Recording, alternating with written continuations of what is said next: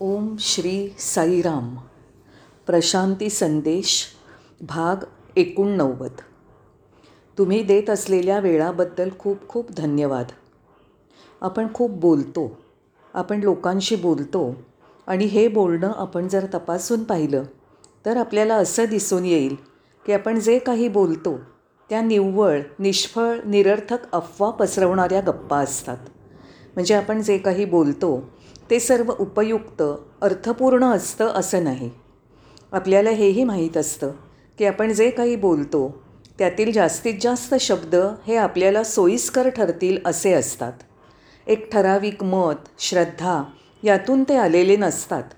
आपल्याला सोयीस्कर ठरेल अशा प्रकारे आपण बोलतो आणि आपला हेतू किंवा मुद्दा याला पुष्टी मिळेल अशा प्रकारे आपण बोलतो. म्हणून स्पष्ट कबुली द्यायची झाली तर असं म्हणता येईल की आपण जे काही शब्द उच्चारतो ते खरे नसतात प्रामाणिक नसतात. हे शब्द केवळ ओठातनं उच्चारलेले असतात. ते आपल्या हृदयातनं आलेले नसतात. म्हणूनच ते प्रामाणिक नसतात. मनामध्ये खूप विचार येत असतात आणि शब्दांच्या रूपातनं हे विचार व्यक्त होत असतात. आपल्याला माहिती आहे की मन लबाड असतं राजकारणी असतं स्वार्थी असतं आणि मन हे नेहमीच आपल्या मुद्द्याच्या किंवा आपल्या पुष्ट्यर्थ बोलत असतं. म्हणूनच मन जे काही विचार करतं मनामध्ये जे काही विचार येतात आणि जे शब्दांच्या रूपाने व्यक्त होतात ते प्रामाणिक सच्चे किंवा बरोबर असतातच असं नाही. म्हणूनच स्वामी एकदा म्हणाले होते तुमचं तोंड बंद ठेवा आणि हृदय खुलं ठेवा. परत ऐका तोंड बंद ठेवा आणि हृदय खुलं ठेवा. याचा अर्थ काय? मनात येईल ते बोलू नका. हृदय खुलं ठेवा याचा अर्थ काय? हृदय हे खरेपणा प्रामाणिकता सत्यता याचं द्योतक आहे. म्हणून हृदय खुलं ठेवा म्हणजे प्रामाणिक बना इमानदार सत्यवादी बना. आपल्याला माहिती आहे की आपलं हृदय शब्दांसाठी उपलब्ध नसतं आणि शब्द केवळ मनातच राहतात. मन केवळ उथळ असतं. ते आपल्या व्यक्तिमत्वाचा परीघ असतं. मनाला समतोलता नसते. याचा अर्थ असा नाही की मन निरुपयोगी आहे. मनामुळेच आज या पातळीपर्यंत आपण पोचू शकलो आहोत. आज आपण जे काही आहोत ते मनाच्या धारदारपणा स्मरण संस्मरण पुनरावलोकन तसंच एखाद्या संगणकाप्रमाणे कार्यक्षमतेनुसार सेवा देणं या सर्व गुणांमुळेच. आपल्या यशस्वी कारकिर्दीबद्दल आपण आपल्या मनाला धन्यवाद देतो.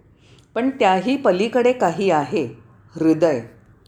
हृदयाकडून सत्य व्यक्त होतं. हृदय प्रामाणिकपणाचं द्योतक आहे. म्हणूनच जेव्हा स्वामी म्हणतात की तोंड बंद ठेवा याचा अर्थ असा की व्यर्थ बडबड करू नका. हृदय खुलं करा. म्हणजे हृदयाकडून प्रेरणा मिळालेल्या शब्दांचा उच्चार होऊ द्या कारण ते शब्द खरे आणि प्रामाणिक असतात. आपण जेव्हा स्वामींच्या दर्शनासाठी येतो तेव्हा काय घडतं? जेव्हा स्वामी व्यासपीठावर बसलेले असतात किंवा सर्वांना दर्शन देत जात असतात तेव्हा काय घडतं? एक गोष्ट आपल्या निश्चितपणे लक्षात येईल की आपल्याला दिव्य कंपनांचा लाभ होणार आहे. दिव्य कंपनांसह स्वामींची उपस्थिती आपल्या हृदयापर्यंत पोचणार आहे. अर्थात स्वामी आपल्याशी बोलतीलच असं नाही किंवा स्वामींशी संभाषण करण्याचं सौभाग्य आपल्याला लाभेलच असं नाही तरीही ती दिव्य कंपनं आपल्या हृदयाला स्पर्श करतात. केवळ स्वामींचा विचारसुद्धा आपल्यासाठी प्रेरणादायी ठरतो. क्वचित तुम्हाला असं वाटेल की कशालाच काही अर्थ नाही आहे स्वामी केवळ तिथे बसलेत ते आपल्याशी बोलत देखील नाहीत. त्यामुळे सर्व काही रिक्त असल्यासारखं वाटेल. पण आपण एक गोष्ट लक्षात ठेवली पाहिजे की आता रिक्तपणा आपल्या जीवापर्यंत पोचायला सुरुवात होईल. होय हा रिक्तपणा आपल्या हृदयापर्यंत पोचतो आपल्या जीवापर्यंत पोचतो. स्वामींचं अस्तित्व दिव्य कंपनं आणि तो तथाकथित रिक्तपणा जो आपल्याला कधीकधी जाणवतो हे सर्व म्हणजे आपली उन्नती आहे आपली वैयक्तिक उन्नती. दिव्य कंपनांपासून होणारा लाभ आणि आपल्या जीवात्म्याचा विकास आहे. जीवनामध्ये आध्यात्मिक क्षेत्रात आपल्याला अनेक लोक भेटतात. ते म्हणतात मिस्टर अनिल कुमार मला आता या जगाशी काही कर्तव्य नाही. मी सगळं काही सोडलं आहे मी सगळ्या गोष्टींचा त्याग केला आहे होय आता केवळ मी एकटाच राहिलो आहे माझ्याकडे आता काहीच नाही. मी सर्वाचा त्याग केला आहे मी सर्वसंग परित्यागी आहे म्हणून मला आता करण्यासारखं काही नाही. पण हे खरं आहे का? नाही. जे तुमचं स्वतःचं आहे तेच तुम्ही सोडून देऊ शकता. त्याचंच तुम्ही दान करू शकता. जे तुमचं आहे तेच तुम्ही इतरांमध्ये वाटू शकता. त्याचा तुम्ही त्याग करू शकता. जे तुमच्या मालकीचं आहे ते तुम्ही दान करू शकता त्याचा तुम्ही त्याग करू शकता. जर ते तुमच्या मालकीचं असेल तर होय स्वतःला विचारून पहा इथे तुमचं स्वतःचं असं काय आहे? इथे असं काय आहे जे तुमच्या मालकीचं आहे? काहीच नाही काहीही नाही. आपल्या मालकीचं असं इथे काही नाही. हे आपल्याला समजलं पाहिजे की इथे माझं स्वतःचं असं काही नाही. आपल्याला याची खात्री पटली पाहिजे. जर तुमचं स्वतःचं असं काहीच नाही तर एखादी गोष्ट सोडून देणं कुठल्याही गोष्टीचा त्याग करणं याला काही अर्थ उरत नाही. ते निरर्थक ठरेल. कारण तुमच्या मालकीचं काहीच नाही आहे पण आपल्याला मात्र वाटतं की या गोष्टी आपल्या मालकीच्या आहेत जे पूर्णतया खोटं आहे. आजूबाजूच्या गोष्टींचा आपण उपयोग करतो पण त्या आपल्या मालकीच्या नाहीत. आपण टॅक्सी करून दूरच्या ठिकाणी जातो. आपल्या गंतव्यस्थानी पोचण्यासाठी टॅक्सी हे आपण निवडलेलं एक साधन आहे किंवा एक वाहन आहे. पण टॅक्सी तुमच्या मालकीची नाही. तुम्ही विमानाने तुम्हाला हव्या असलेल्या देशात जाल. पण ते विमान तुमच्या मालकीचं नसतं. तुम्ही ट्रेनने दूरदूरच्या ठिकाणी जाल. पण ट्रेन तुमच्या मालकीची नाही. दुसऱ्या शब्दात सांगायचं झालं तर आपलं जीवन सुरळीतपणे चालण्यासाठी आजूबाजूच्या गोष्टींचा आपण उपयोग करून घेतो. पण त्या गोष्टी आपल्या मालकीच्या नसतात. अलेक्झांडरबद्दल बाबा काय म्हणाले ते मला या क्षणी आठवतं आहे अलेक्झांडरने सांगितलं होतं की त्याच्या मृत्यूनंतर राजपथावरून जेव्हा त्याची शवयात्रा काढण्यात येईल तेव्हा त्याचे दोन्ही हात शवपेटीमधून बाहेर काढण्यात यावेत आणि त्याचे तळवे उघडे ठेवण्यात यावेत. म्हणजे संपूर्ण जगाला कळेल की तो रिकाम्या हाताने या जगात आला आणि जातानाही स्वतःबरोबर काही नेऊ शकला नाही. आणि रिकाम्याच हाताने परत जात आहे. तो सम्राट असेल पण त्यालाही रिकाम्या हातानेच जावं लागत आहे. हा अलेक्झांडरचा संदेश होता. अलेक्झांडरच्या संदर्भात अजून एक गोष्ट स्वामींनी सांगितली होती. अलेक्झांडर जेव्हा भारतात आला तेव्हा ग्रीसमधील त्याच्या गुरुने त्याला सांगितलं हे बघ अलेक्झांडर तू आता भारतात जात आहेस. चांगली गोष्ट आहे. तू जेव्हा तिथून परत येशील तेव्हा तू माझ्यासाठी तीन महत्त्वाच्या गोष्टी घेऊन ये. अलेक्झांडरने विचारलं गुरुदेव तुम्हाला काय हवं आहे तुम्हाला जे हवं आहे ते मी तुम्हाला देईन. त्यावर गुरु म्हणाले मला तीन गोष्टी हव्या आहेत. पहिली गोष्ट म्हणजे मला भारतातनं भगवद्गीतेची प्रत हवी आहे. दुसरी गोष्ट म्हणजे मला पवित्र गंगा नदीचं जल हवं आहे. आणि तिसरी गोष्ट म्हणजे येताना तुझ्याबरोबर एका सर्वसंग परित्याग केलेल्या संन्याशाला घेऊन ये. त्याला इथे घेऊन ये. या तीन गोष्टी मला हव्या आहेत. गीता गंगाजळ आणि संन्यासी. अलेक्झांडरचं इथलं कार्य संपलं. त्याने भगवद्गीतेची प्रत मिळवली त्याने गंगाजल घेतलं आणि मग तो गुरुनी सांगितल्यानुसार स्वतःबरोबर घेऊन जाण्यासाठी संन्याशाच्या शोधात निघाला. या त्याच्या शोधात त्याला एक मनुष्य मिळाला जो सर्वार्थाने संन्यासी होता. अलेक्झांडरने त्याला विचारलं स्वामी तुम्ही माझ्याबरोबर याल का? माझ्या गुरुनी मला परत जाताना भारतातनं तुमच्यासारख्या संन्याशाला बरोबर घेऊन यायला सांगितलं आहे कृपया आपण माझ्याबरोबर चलावं. तो संन्यासी म्हणाला नाही मी येणार नाही. त्यावर अलेक्झांडर म्हणाला स्वामी तुम्हाला यावंच लागेल. दुसरा कोणताच विकल्प नाही. संन्यासी उत्तरला तुझ्या म्हणण्याचा अर्थ काय? मला यायचं नाही आहे अलेक्झांडर म्हणाला माझी तलवार पाहिलीत? मी इथेच तुमचा शिरच्छेद करेन. समजलं? तुम्ही माझ्याबरोबर आला नाही तर मी तुमचा वध करेन. संन्यासी हसला आणि म्हणाला होय तसंच कर. आत्ताच माझा शिरच्छेद कर. कृपा करून माझा वध कर. हो माझा वध करण्याची कृपा कर. मी त्या संधीची वाट पाहत आहे. जमिनीवर पडलेलं माझं मस्तक मला पाहायचं आहे माझा देह जमिनीवर पडलेला मला पाहायचा आहे अलेक्झांडरला धक्काच बसला. तो म्हणाला काय म्हणताय स्वामी? तुमचा वध झाल्यानंतर तुम्हाला काय पाहायचं आहे संन्यासी म्हणाला तू माझं शरीर मारू शकतोस पण माझ्यामधल्या चैतन्याला माझ्या आत्म्याला तू मारू शकत नाहीस. तू त्याला मारूच शकत नाहीस. हे शरीर एक ना एक दिवस जाणारच आहे. तेव्हा ये आणि खुशाल माझे शरीर घे. अलेक्झांडर आश्चर्यचकित झाला. खरं तर ते शब्द ऐकून त्याला धक्काच बसला. ग्रीसला परतल्यावर त्याने आपल्या गुरूंना जे घडलं ते सांगितलं. माझ्याबरोबर कोणीही संन्यासी आला नाही. परंतु स्वामी तो संन्यासी ये खुशाल माझा वध कर असं का म्हणाला? त्यावर गुरु म्हणाले याच कारणासाठी मी तुला संन्याशाला तुझ्याबरोबर घेऊन यायला सांगितलं. भारतामध्ये असे अनेक त्यागी लोक आहेत. त्याग सर्वसंग परित्याग आणि आत्मज्ञान यासाठी ही भूमी ओळखली जाते. असं अलेक्झांडरला त्याच्या गुरूंनी सांगितलं. म्हणून या संदर्भात आपण लक्षात घेतलं पाहिजे की या जगात आपण आपल्याबरोबर काहीही न आणता रिकाम्या हाताने आलो आहोत आणि आपण रिकाम्या हातानेच परत जाणार आहोत. काही लोक आपलं नाव मंदिराच्या आवारातील एखाद्या फरशीवर कोरून घेतील. ही आश्चर्य करण्यासारखी गोष्ट आहे नाही का? काही लोक मंदिरातील भिंतींवर आपलं नाव कोरून घेतील. ही देखील विलक्षण गोष्ट आहे.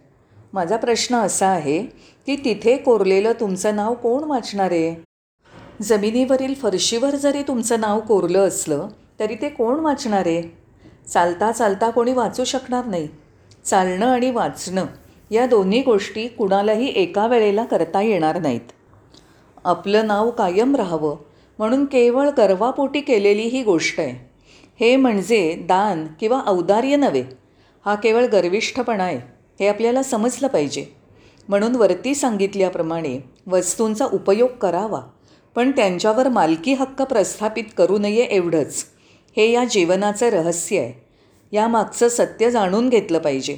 आणि काहीही झालं तरी अनासक्त भाव ठेवला पाहिजे. काही जणं म्हणतात मी या जगाचा त्याग केला आहे ओ असं आहे का? मग तुम्ही कुठे जाणार आहात? तुम्हाला या जगातच राहायचं आहे तुम्ही त्याचा त्याग कसा करणार? ज्या जगामध्ये तुम्ही राहता जिथे तुम्ही हिंडता फिरता त्या जगामध्ये तुम्ही श्वास घेता त्या जगाचा त्याग तुम्ही कसा करणार? शक्य नाही. अशक्य आहे. म्हणूनच मी या जगाचा त्याग केला आहे या माझ्या म्हणण्याला काही अर्थ नाही. ते अर्थही नाही. म्हणूनच हा काही त्याग नाही आहे खरा संन्यास कोणता?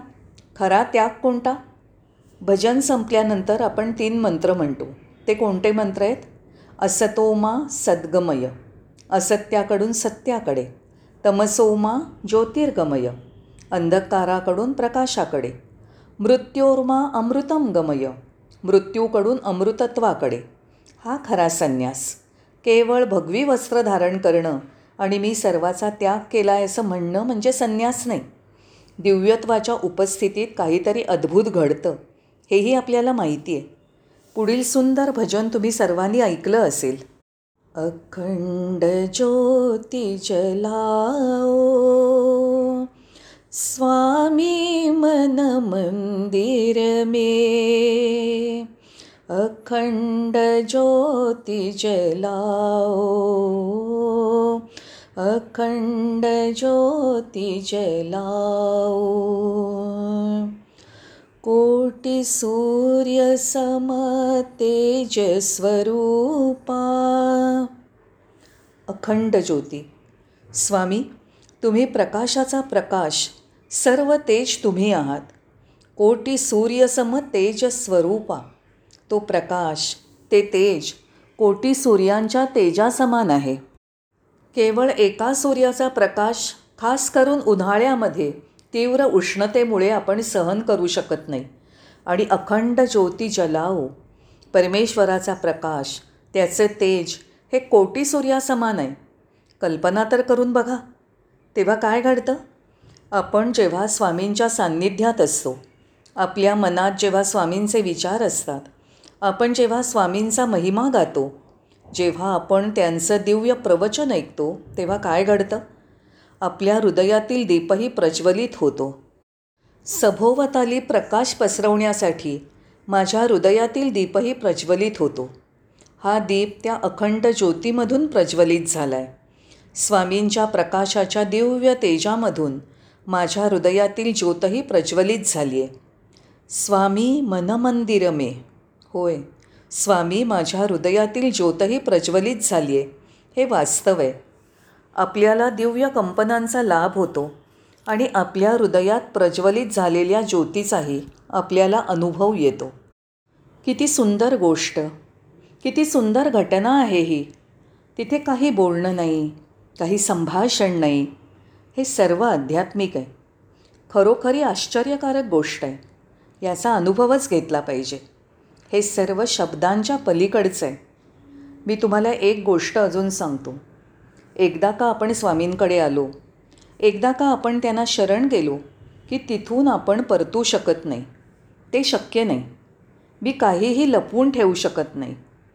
अनिल कुमार ही व्यक्ती अशी नाही की जी एखादी गोष्ट गुप्त ठेवू शकेल. एखाद्या गोष्टीबद्दल गुप्तता राखायला मी अगदी अयोग्य आहे. मित्रांनो मी तुम्हाला अगदी खुलेपणाने सांगतो की ठिकाणाहून बाहेर पडण्याचा मी अनेकदा प्रयत्न केला पण मी त्यात कधीही सफल झालो नाही. मी बाहेर पडू शकलो नाही. स्वामी जे काही म्हणाले होते मी तुम्हाला धरून ठेवीन मी तुम्हाला सोडणार नाही. तुम्ही मला सोडू शकणार नाही. तुमच्याकडून जे काही करून घ्यायचं आहे ते पूर्ण होईपर्यंत मी तुम्हाला सोडणार नाही. त्याचा अर्थ मला नंतर कळला. म्हणजे स्वामी आपल्याला धरून ठेवतात. आपण स्वामींना धरत नाही. ते शक्य नाही. हे खरोखर विस्मयकारक आहे. भक्त जेव्हा त्यांच्याजवळ येतात तेव्हा भगवान त्यांना धरतात. होय स्वामींनी धरलं ठीक आहे. आपण जेव्हा त्यांच्याजवळ येतो तेव्हा काय होतं? जीवन बदलू लागतं. जीवनामध्ये संपूर्ण परिवर्तन घडतं.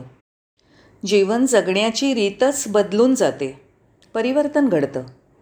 आपल्या कदाचित हे लक्षात येणार नाही पण पूर्वी जे आपल्या निकट होते त्यांच्या लक्षात हा बदल येईल. हे आश्चर्यकारक आहे. मला असे अनेक लोक माहिती आहेत जे खूप लोभी होते. पण आता ते दानशूर बनलेत. अशा अनेक लोकांना मी ओळखतो जे खूप स्वार्थी होते. पण नंतर सेवा कार्यात सहभागी करून भगवानांनी त्यांना आपल्या हातातलं एक सुंदर साधन बनवलं. बदल होतो परिवर्तन घडतं. काही लोकांना पैशामध्ये खूप रस होता. पण भगवान बाबांच्या दिव्य दर्शनानंतर त्यांचं पहिल्यासारखं पैशावर लक्ष राहिलं नाही. असं परिवर्तन आपल्या आयुष्यात घडतं. त्याची जाणीव कदाचित आपल्याला होत नाही पण हे परिवर्तन घडतं. आपण भगवान बाबांच्या प्रती नेहमीच कृतज्ञता बाळगली पाहिजे. आपण आता पूर्वी इतके कोत्या मनाचे राहिलो नाही पूर्वी इतके स्वार्थी राहिलो नाही पूर्वीपेक्षा अधिक प्रेम आता आपल्यामध्ये आहे.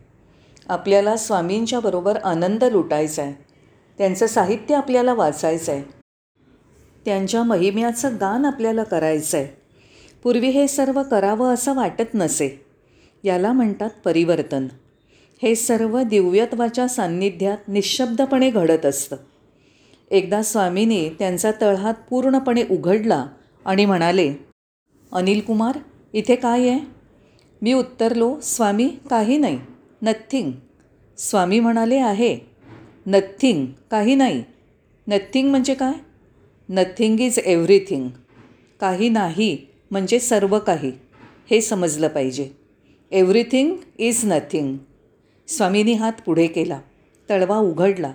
आणि जेव्हा मला विचारलं इथे काय आहे? मी म्हणालो स्वामी काही नाही. नथिंग.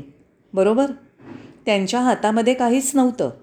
पण ते म्हणाले असं का म्हणतोस? Nothing is everything and everything is nothing स्वामींनी सोप्या शब्दात केलेलं हे विधान जरी सोपं वाटत असलं ज्याचा अर्थ अगदी लहानपणापासनं आपल्याला माहीत असला तरी या विधानाला एक सखोलता गांभीर्य गहनता आहे. त्यांना काय म्हणायचं आहे नथिंग म्हणजे रिकामं. त्यांचा हात रिकामा होता. त्या हातामध्ये काहीच नव्हतं. नथिंग म्हणजे शून्य. आणि स्वामी म्हणतात नथिंग इज एव्हरीथिंग या शून्यामधूनच सर्व काही आलं. संपूर्ण सर्वम शून्यामधनं सर्व काही आलं. पुढे स्वामी म्हणतात एव्हरीथिंग इज नथिंग म्हणजे शेवटी सर्वम शून्य बनतं. म्हणजे शून्य हे समजताचं किंवा सर्वमचं कारण आहे आणि ते सर्व शेवटी शून्य बनतं असं स्वामी म्हणाले. स्वामी याआधी त्यांच्या प्रवचनांमध्ये साध्या छोट्याशा बीबद्दल काय म्हणाले होते ते मी आठवू लागलो. जेव्हा बी पेरली जाते तेव्हा ती अगदी साधी आणि खूप छोटी असते.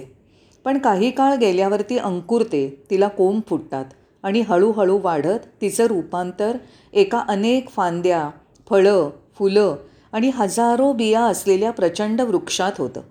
आणि ही सर्व त्या छोट्याशा एका बीमधून निर्माण झालं. ती बी हातात घेऊन ती जर तुम्ही तोडलीत तर तुम्हाला काहीच मिळत नाही. सगळं रिक्त. पण त्या रिक्त बीमधून एक प्रचंड वृक्ष निर्माण होतो.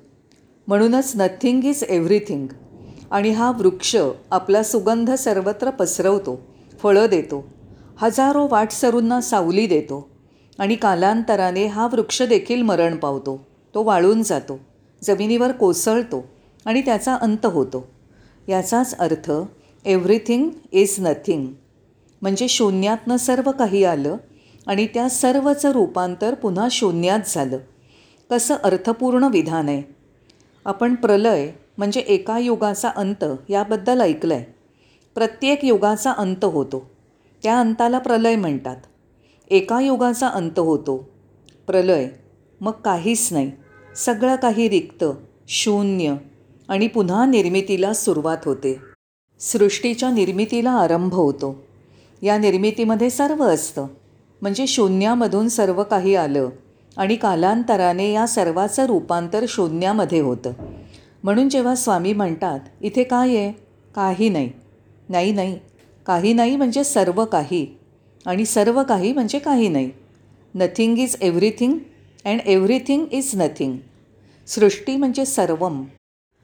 जेव्हा प्रलय होऊन तिचा अंत होतो तेव्हा ती शून्य बनते. त्यानंतर पुन्हा तिची निर्मिती होते. त्याला सर्वम म्हणतात. म्हणजे शून्य हा सर्वमचा आधार आहे आणि सर्वमचं रूपांतर शून्यात होतं. मातेच्या गर्भातलं बालक जन्मल्यानंतर त्याची हळूहळू वाढ होते आणि ते मोठं होऊन एक सुंदर व्यक्तिमत्व बनतं.